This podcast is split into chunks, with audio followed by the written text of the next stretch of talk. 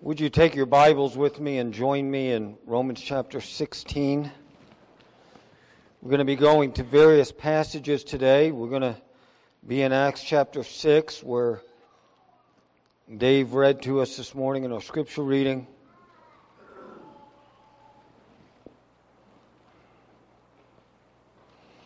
We'll be in 1 Timothy as well. Last week we began these two verses and we kind of are bogging down in them for a specific reason. This past summer, we ordained as a church elders from among the congregation to serve you in the leadership of the church. And those elders are working together, looking at our constitutional bylaws as well as the scripture wanting to formulate together um, what we believe the Scripture has to say about another office, a parallel office in the church that many times is referred to as a deacon. A deacon. And um, that word deacon comes from a Greek word, diakonos, from which we get a transliterated English term. It's not a translation. It's a transliteration. So the word deacon comes from the Greek word diakonos. Like we have an English word, I used this before when I think about transliterations, the difference. Like we get an English word, lariata, or lariat. Lariat, if you translate the Mexican, the Spanish, la riata, that word, a translation of lariata, is a catch rope. A catch rope. But if you get a transliteration, you get a lariat. And so, in a similar way, we have a Greek word, diakonos, that is transliterated into the English language, deacon. But the meaning of that word is to serve or to minister. When we read in the scripture this morning in Acts chapter 6, you see some men that are chosen by the congregation to deal with a very specific problem and task in the congregation to serve the church, to minister to the church. And so we are thinking about that today. So as we began to look at this text last week, we got an overview of the text, and we'll do that again real quickly here in just a minute to see what is going on, so it gives us a framework. But then the other thing that we are doing in this passage is we are looking at the implications in this text for church government structure at large, but then also specifically regarding the role of women and men in the church. And there again, we could take like months to do this, and we could go more in depth than I'm going to be going today. This is going to be an overview. We've taught on it before.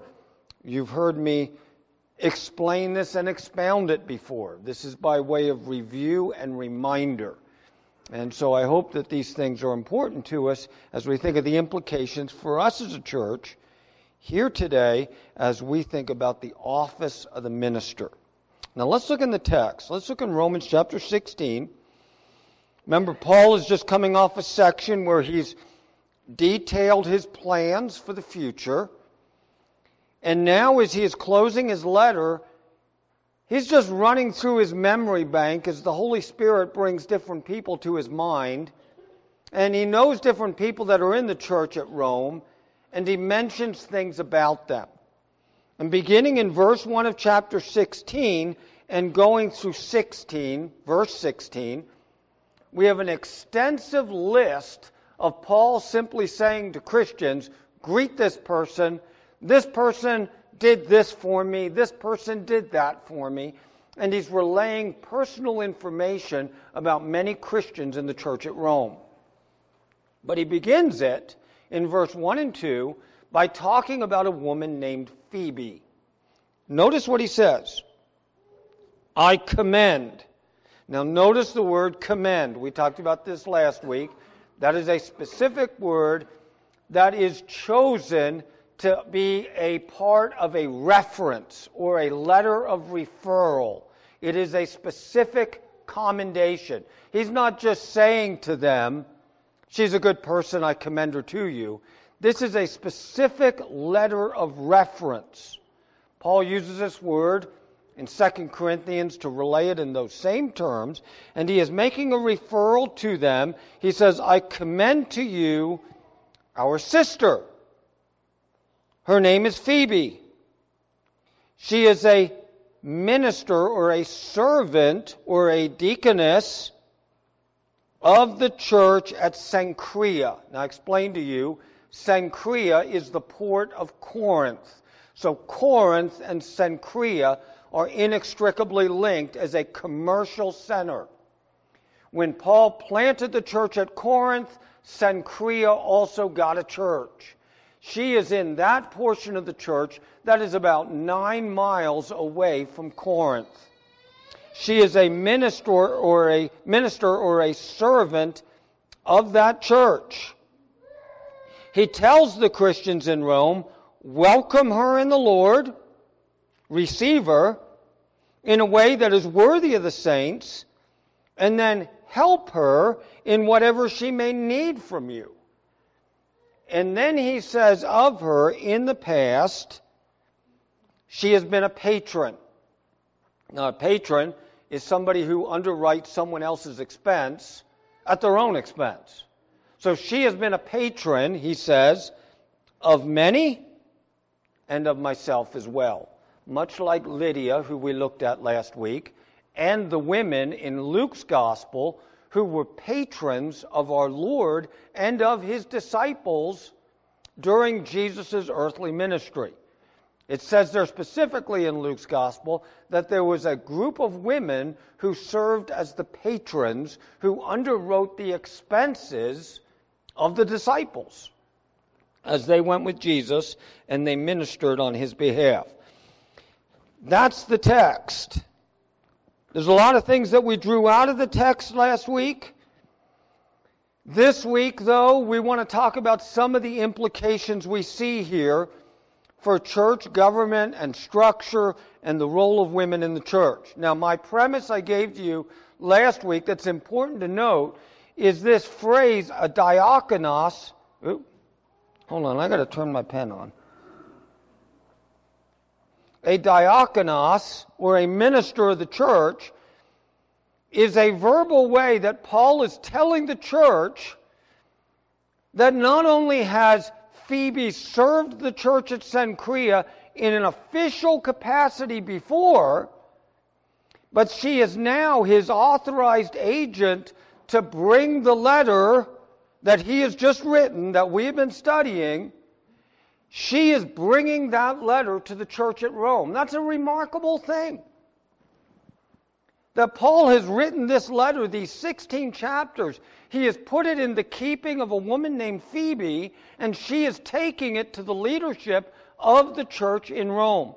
So she has served the church in an official capacity as an authorized agent in the past and now she is an authorized agent to bring this letter that he has written to the church at Rome.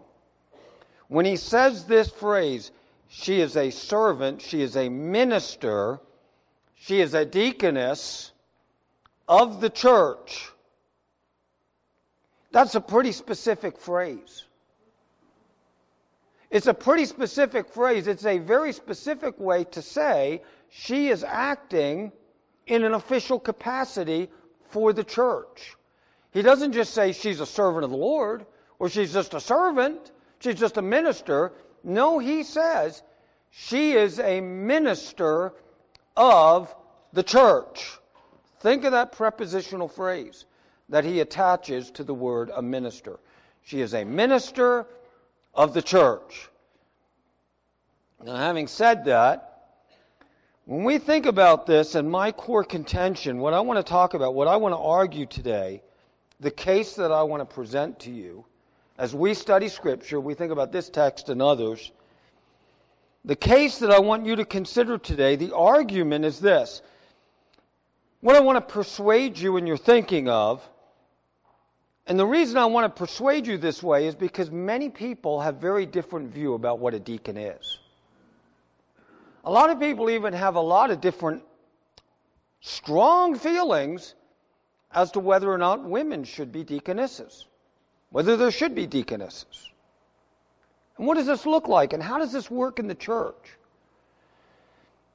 And I want to raise some questions in your thinking, and I'm not necessarily even saying I have all the answers to how this flushes out, but I hope it's part of the conversation that you then have with your elders as we work to develop a structure that works well for us as a church community and is also faithful to Scripture. Many people just look at deacons as a parallel board that serves alongside an elder board. The elder board does the spiritual stuff, and the deacon board does the physical stuff, the temporal stuff, takes care of the benevolence. Is that really the biblical model? And where do we get that concept? What is a deacon? What does he do? What does she do? And one of, the things that I want to draw your attention to as we look at this When we look at the available data in the New Testament, God doesn't go anywhere in the New Testament and give us, quote unquote, a job description of a deacon. There's no job description. There's only what? Qualifications. The job description is pretty open ended. The qualifications are very specific. Now, in your bulletin, in the handout that's in your bulletin, I made a list of all the various qualifications of all of the various offices in the church. And I just put them there. I made the font real small, so you may have to get your magnifying glass. But I wanted to get it on one piece of paper, on one half of a piece of paper, of all things. But all the qualifications are there elders, bishops, pastors. There's a list of them in Titus chapter 1. There's a list in 1 Timothy chapter 3. There's some things said in 1 Peter. There's deacons. There's also deaconesses. And there's also a big list of qualifications for widows. Well, I, I, thought the only qualification to be a widow was to lose your spouse, right? That's kind of the way we define the term, but not the way the early church looked at it. The way the early church looked at it, a person who was a widow not only had lost their spouse, if the church was going to care for them, there were certain qualifications that had to be met by that widow for the church to take her on under its wing and to provide all of her care. And then they expected certain things of her. All that's there on that sheet. You don't take the time to look at it, but I want you to note there there's not in that list a whole lot of duties and job descriptions, but there's a ton of character traits qualifications, the type of person that God is looking for. Now, as we look at this and we go through it quickly this morning, my contention is that there are certain things in the Bible that characterize what we're going to call a rightly ordered church. Now, right away, we could say from that, there are some churches that are not ordered right. They're not ordered right. For a church to be rightly ordered, it has to conform to the biblical teaching, the standard that Scripture sets.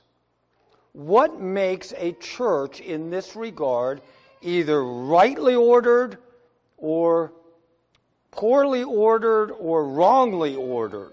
Let's think about some, contend, some things that I would contend. Number one, we would say that in the New Testament, there are two offices that are taught.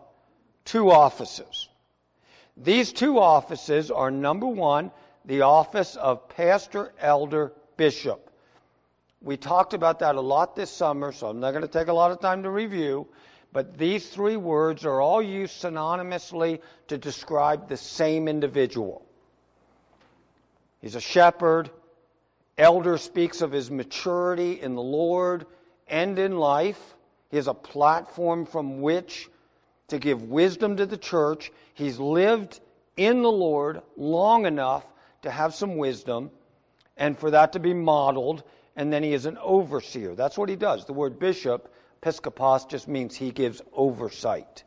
That's literally what the word means. Then there's this other office, and it is a minister, a deacon, a servant. Same word, diakonia, diakonos, and it just speaks of someone who is doing ministry. This one then is someone who oversees ministry, and this is someone who does it. Okay? It's basically what we say. Now, the contention would then be that everybody who is serving as an authorized agent of the church should be qualified here in one of those two ways.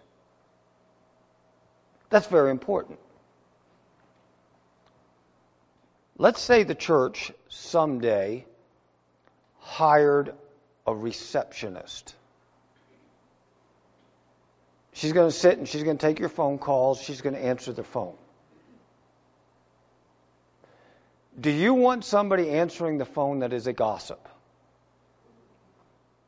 Do you want, oh, you do. you were nodding yes. Do you want somebody that's double tongued? Do you want somebody that's a slanderer? Do you want, do you want somebody who's always looking for another man than her husband? No, you don't. Do you?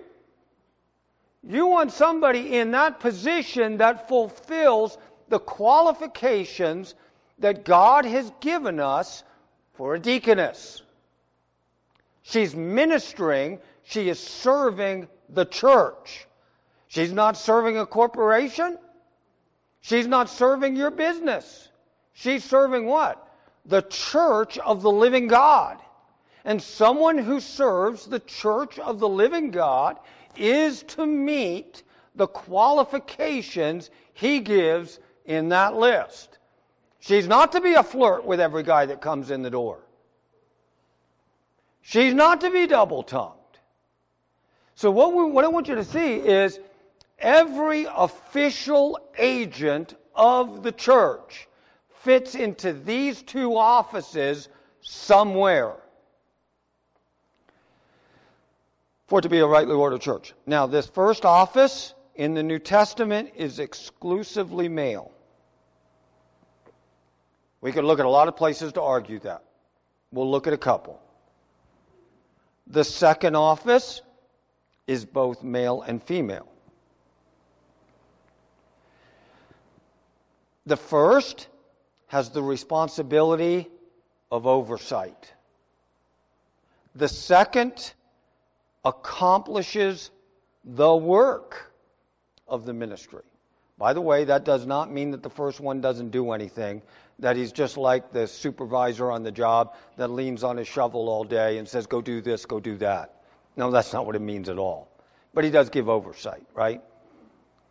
Um, you know, I, I hope there never comes a day where a, a, pastor, an elder, a bishop of this church would think that they're so high and mighty that if they come in the door and there's a bunch of trash on the floor, that it's beneath them to go and pick it up. You know, we're not talking about that kind of stuff, but we are talking about roles. So the role of the elder is to oversee the minister, the servant, the deacon, the deaconess does the work. This is laid out in the book of Ephesians, chapter 4, when it talks about how the, uh, the pastor teacher is to equip the saints for what purpose? the work of ministry, the work of the diaconate. Now, Phoebe then serves as a perfect illustration of these roles. That's what Phoebe's doing. She's serving the church. She's ministering. She is ministering. She's not taking oversight. She's not preaching. She is serving. So she is looked on as a deaconess of the church. So rightly ordered churches, let's think about this in 1 Timothy. Why don't you take your Bible and flip over to 1 Timothy. 1 Timothy is six chapters. I don't know what it was, two years ago, three years ago, before the book of Romans, we studied through 1 Timothy. And I want to remind us of some things that we studied as we went through 1 Timothy. In 1 Timothy, there are six marks of a scripturally ordered church. Paul says in chapter 3, in verse 14, he says, I am writing these things to you though I hope I'm going to get to come see you shortly. Paul wants to come to Ephesus to see Timothy. He says, I hope to come to you shortly. But if I am delayed, I am writing to you so you should know, you would know how you ought to conduct yourself in the house of God. And the house of God is the church of the living God. And the church of the living God is the pillar and buttress of the truth. It pillars, it supports it, and it sustains it. A buttress, you know what a flying buttress is?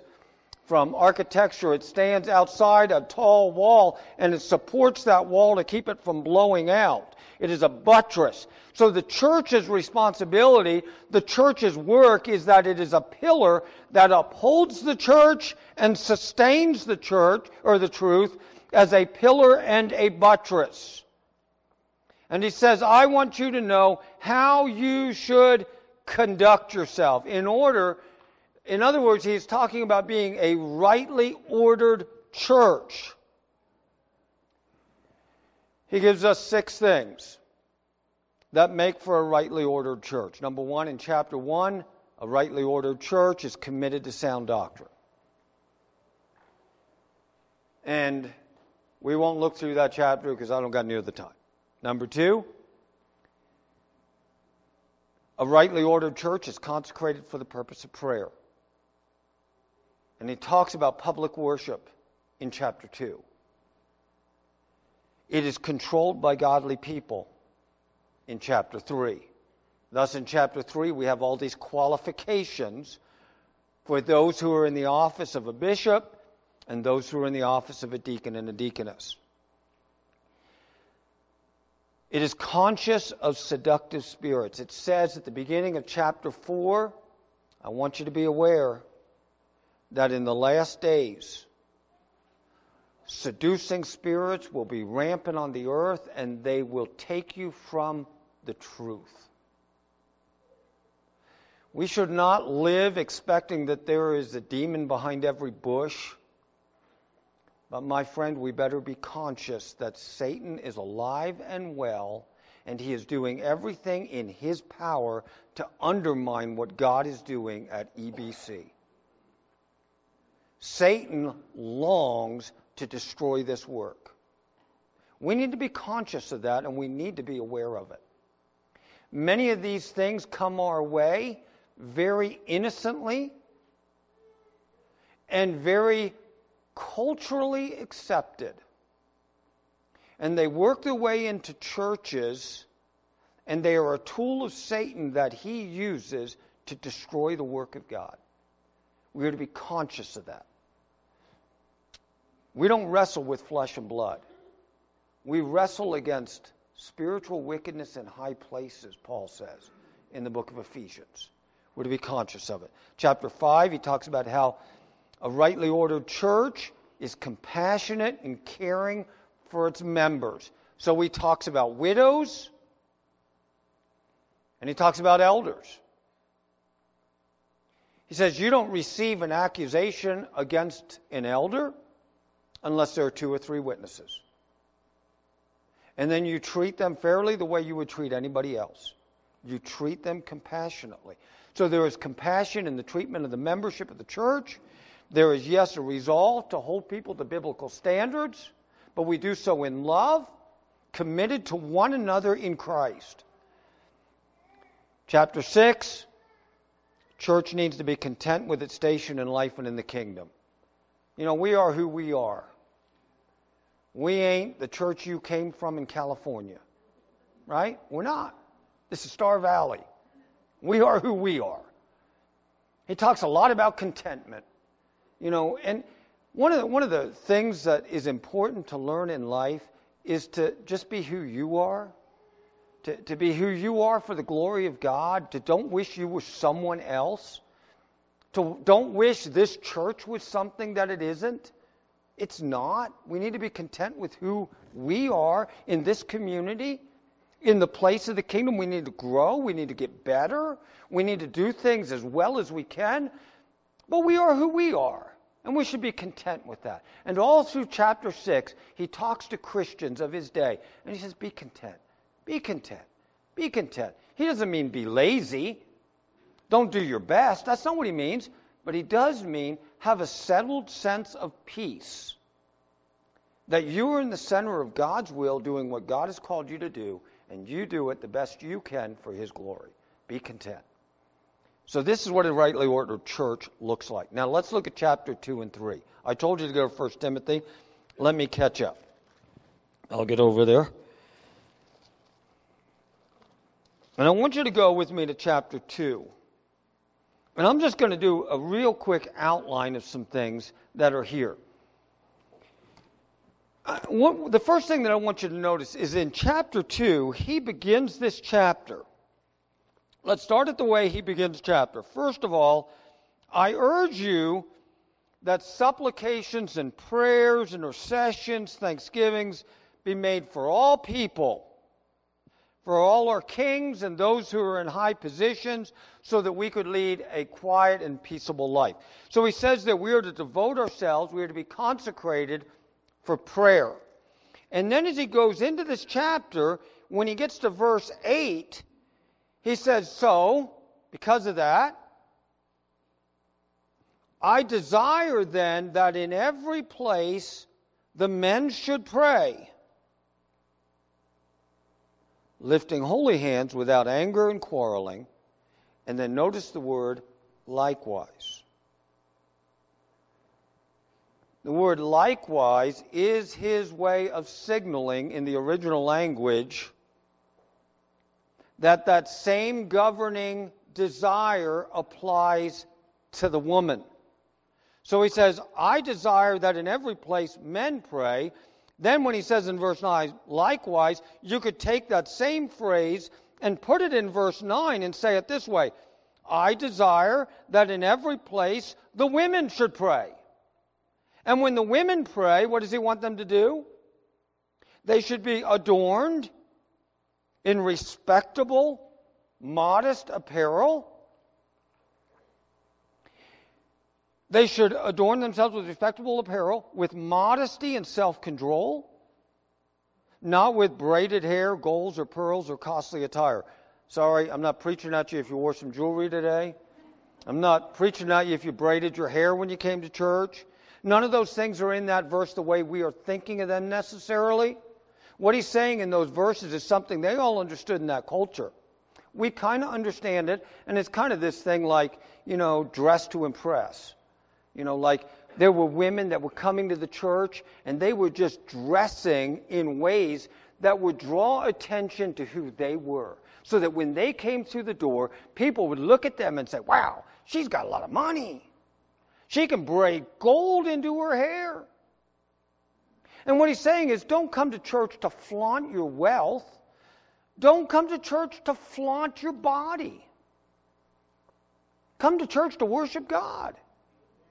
Come to church to worship. So You don't come to church to show yourself off, either your physical beauty and your body, and you don't come to church to show off your wealth. You come to church to worship God. So when you come, ladies, to pray, to the place of prayer, you come adorned. Yes, please adorn yourself. You know, don't come in your PJs. Please comb your hair. You know, please put on some makeup. Praise the Lord. Put on some ear, you know, do a good job. But don't come here to show yourself off. God's on display here, not you. That's what he's getting at. And we could say the same thing to us guys. When we come to church, we don't come to quarrel and to bicker, to be angry with one another. We're to lift up our holy hands that have been made holy in the Lord. But we come to the place of prayer. He then goes from that to some very specific instructions. In verse 11, he says, Let a woman learn peacefully, quietly. Earlier in the chapter, he says we should desire to live a quiet life. And so we pray for our governing authorities.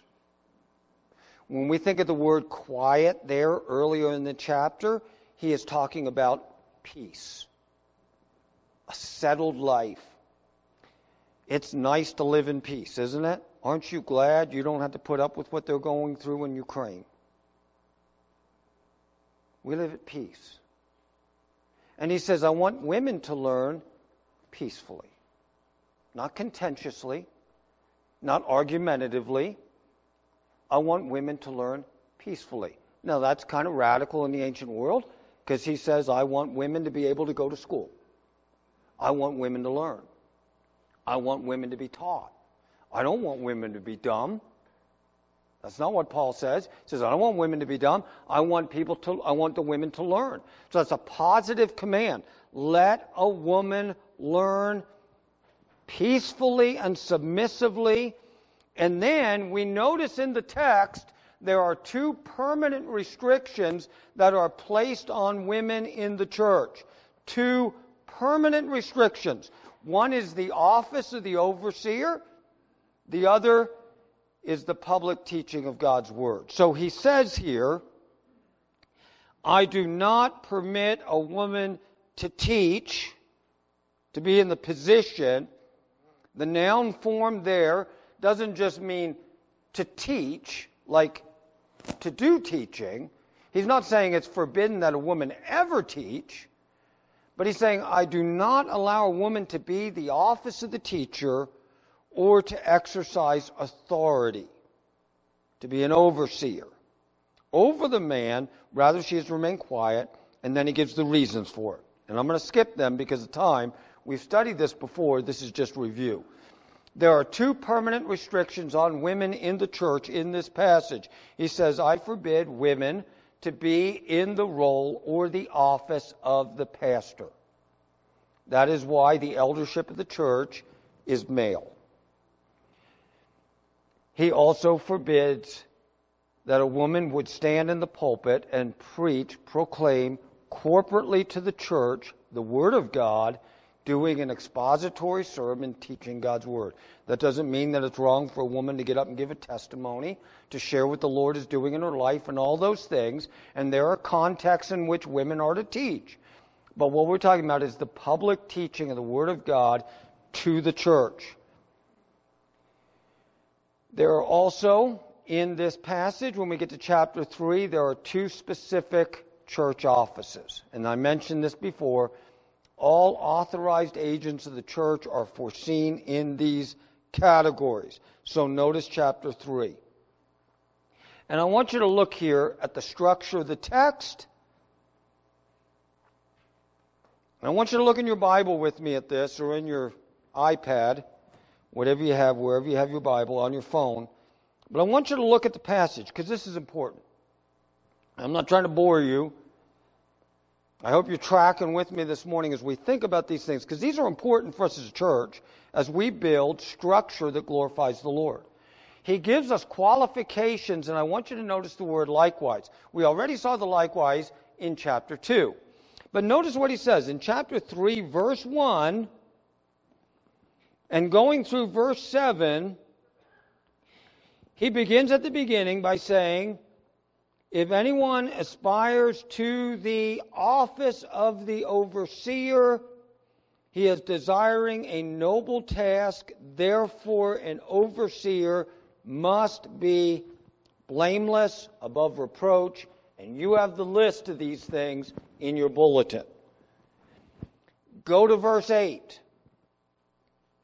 Deacons likewise. He's talking about an office. He's telling us that with the word likewise. He's talking about an authorized agent of the church. Deacons must be dignified. You've got the list in your bulletin. I'm not going to read through them. They're character traits. Now look at verse 11. Their wives likewise must be dignified. Notice the word likewise. After talking to the wife or the woman, and I'll explain that in a minute, in verse 12, he says, Let deacons each be the husband. So he comes back to the deacon. Now, there are some important things to notice in the structure of the text. The first list is to the bishop. First seven verses go to him. Verse 3, in the middle of that, he does not direct anything to the wife of the bishop. Did you notice that? That's specific. God does not make mistakes. In verses 1 to 7, when he is talking to the overseers, he is talking exclusively to the male or to men. When you get to verse 8 and you go to verse, what was it, 13? He breaks in the middle in verse 11 and he talks to women. Now, that word there, wife, it's often disputed how that should be translated. Here's the noun that's a gamma, upsilon, nu, eta. Gune. Sorry, ladies, you're goons. Gunes. That's the Greek word. Anybody hear the word gynecological? Gynecology? Gune. That's where that word comes from. So when you think about these medical terms in our culture today that refer to women, they use this word gune, gynecological, da da da da da. Now, that's the word. Should it just simply be translated women or should it be translated wife? By the way, there is no Greek word that means wife. It's only woman. It's man and woman. So what you see is this context all the time, it just refers to a man's woman. So a man's woman is his wife. That's the way we think of it. But in the Greek language, I just use the woman, the word woman. So I could say to Amy, come on, woman. Right? Come on, my woman. You're my woman. She's going to hit me later right? She's my woman, and I'm her man. So I am a what? One woman man, right? I'm a one woman man. I'm devoted to her. She's my wife.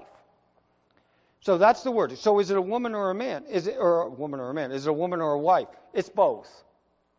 Clearly, a deacon's wife should also fulfill those qualifications. But you could have women in the church who have unbelieving husbands who also could fill that role. And he gives us some things for us to think about qualifications for her. Okay? We won't go through all the qualifications there, but that's what I meant. Now, there was a recent flap. I talked about this a little bit last week with Saddleback Community Church that um, many in the Southern Baptist Convention wanting to vote them out, disfellowship them from the convention because they have been ordaining women pastors. And the way they get around it is by a nuance of definition that they're trying to use to say, well, as long as she's not a senior pastor, it's okay. Very dangerous to go that direction because you're calling someone something that the Bible says they are not. Women are ministers, they are not pastors, they are not overseers. They are ministers. They minister according to the biblical parameters, but they're not pastors. And so Saddleback has made a huge mistake in going that direction. To stay the course, we shouldn't be looking for loopholes, and we shouldn't be blurring lines.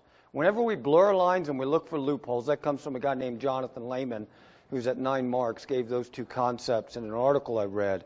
Whenever we're blurring lines and we're looking for loopholes, we are setting ourselves up as a church to get away from Scripture. Now, we need to avoid the pitfalls. We should never place women in positions that God has restricted them from. But we should also allow women and encourage women in our midst for you to serve and to do what God has called you to do in the way that God has called you. We should empower you, we should equip you, and call you to do it. Now, go with me to Acts 6. And we're going to do this really quick. Like, really quick. Because you want to go watch football in a few minutes. In this chapter, the apostles are acting as overseers of the church. The apostles are taking this position yet. There are no bishops and elders. But in Acts chapter 1, the apostles call themselves bishops. In Acts chapter 1, they call themselves that. So the apostles are acting as the overseers of the church. This text does not instruct us that the full work of ministers is benevolence, caring for widows. That's not the point of this text. It's not the only thing that ministers do. If you want to know what ministers do, get out a concordance and look at the word ministry and see what ministers do. This text does give us a specific situation where ministers are meeting the needs of widows. We read the text already. This text does not suggest that a minister's work is to oversee physical things and an elder to oversee spiritual things. It is true that the overseers say, it is not right for us to leave the ministry of the word and prayer and serve tables. But he is not saying that it is exclusively the work of a minister to do the physical things and the work of an elder to oversee spiritual things. He's not saying that. What does Acts 6 teach us? It teaches us that the elder's work is to oversee everything. Everything. They oversee this situation with the widows. And then the elder's work is to delegate the carrying out of the work to qualified ministers which is exactly what they did. How did the apostles solve the problem? As we bring this to a close this morning, just think about this. We read this chapter this morning. I could explain everything. You got the Hellenists and the Hebrews. That sounds like a good football team. The Hellenists against the Hebrews.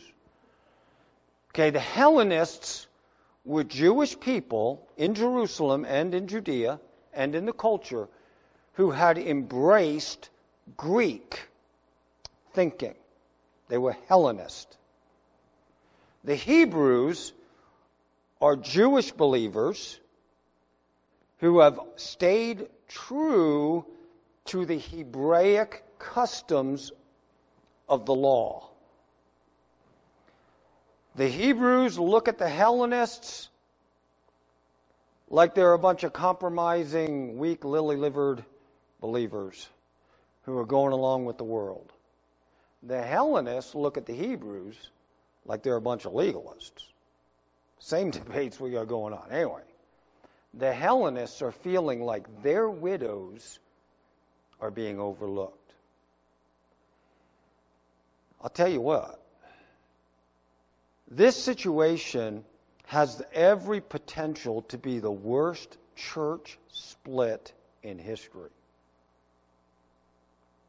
This could have ended in a train wreck, but it doesn't. You get to the end of the section, it says the church is growing and believers are being added, and there's a joyous spirit among the church. The apostles are able to solve this problem creatively with, and avoid a church split. Number one, they hear the problem. The apostles were approachable. They don't disregard it, they don't ignore it. They may have thought it was stupid. They may have thought, no, those widows are getting all the food. Why are they complaining? These people are just complaining all the time. No, they listen. They don't ignore it. That was the first step towards solving the issue. If the apostles had turned them away and not listened, they would have only made the divide worse. They listened. That's important for leadership. Secondly, they meet to discuss the problem and to find out the legitimacy of the grievance. It says in the text they were overlooked. They're not saying that they did it intentionally. No, it's neglect. It was neglect. And so they meet to discuss the problem, to find out the legitimacy of the grievance. They come up with a plan to fix the problem, to meet the need. They communicate back to the church, and they delegate the task. Now, what's intriguing here, after listening to the complaint, they seek a solution that allows the congregation to fix it, don't they? They let the congregation own the fix. And the congregation comes up with seven ministers who fit the qualifications in the list. Did you notice that? Remember that? And Dave read all the names Timon and Parmenas. All these guys that are hard to, communi- to, to, to say their names. But think about the seven people that are chose Stephen, who becomes a martyr. What's going on out there? A moose? Wow. Oh, look at him um, right there. What was I saying? Every one of the guys they chose was a Greek. That's the end of the, the, the study. This is intriguing.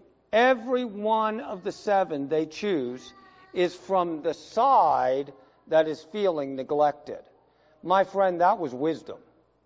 Because they say, we're not going to put a bunch of people to fix this that are on the Hebrew side. We're going to let the people fix this who are on the side that is feeling aggrieved. And they let them fix it. We're going to thank you, Lord, for this day. Dismiss us with your love. Thank you for your creation that you make that we can enjoy. We love it here in Wyoming to see these animals that you created for your glory. In Jesus' name, amen.